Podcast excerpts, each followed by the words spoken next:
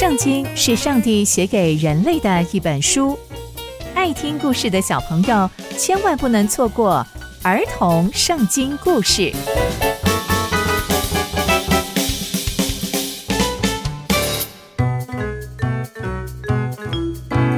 各位亲爱的大朋友、小朋友们，大家好，我是佩珊姐姐。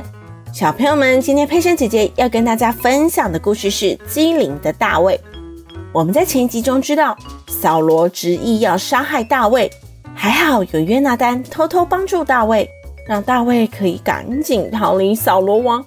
那接下来在逃亡的路上，大卫又会发生什么样的事情呢？就让我们继续听下去吧。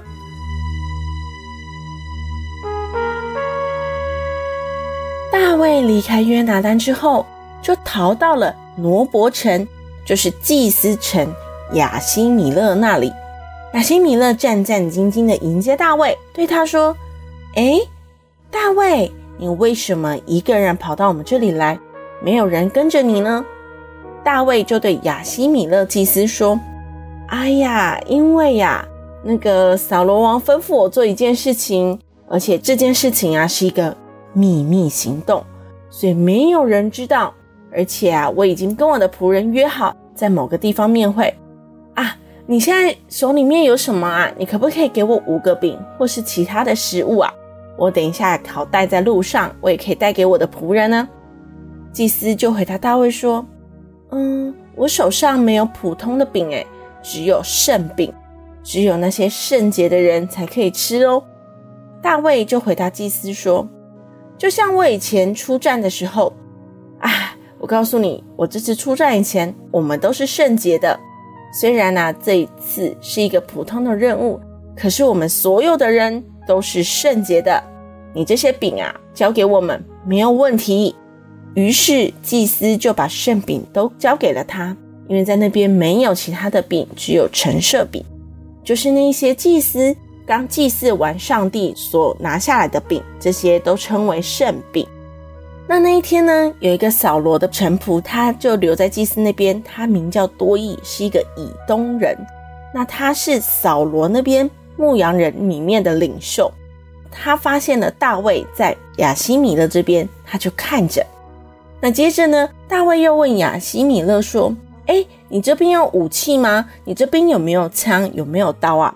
因为啊，扫罗王交代我的这个任务非常非常的急迫。”啊，我可是赶到啊，连刀跟剑，还有所有的武器全部都没有带来耶。你这边有没有借我用一用好吗？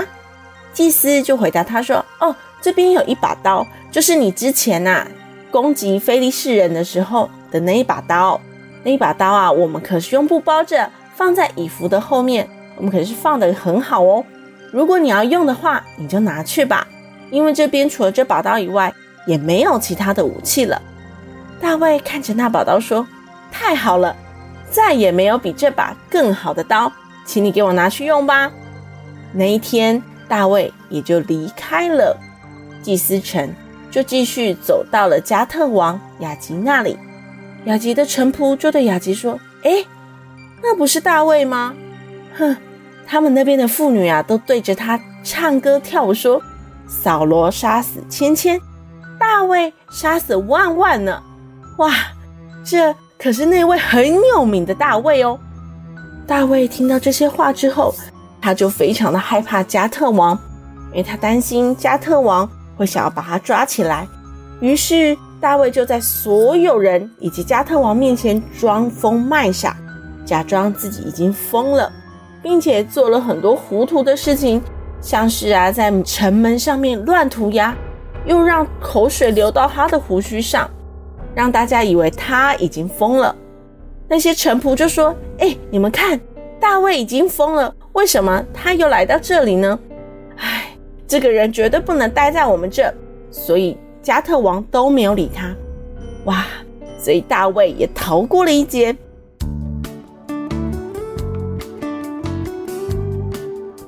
从今天的故事，我们可以知道，大卫真的是一个非常机灵、非常聪明的人。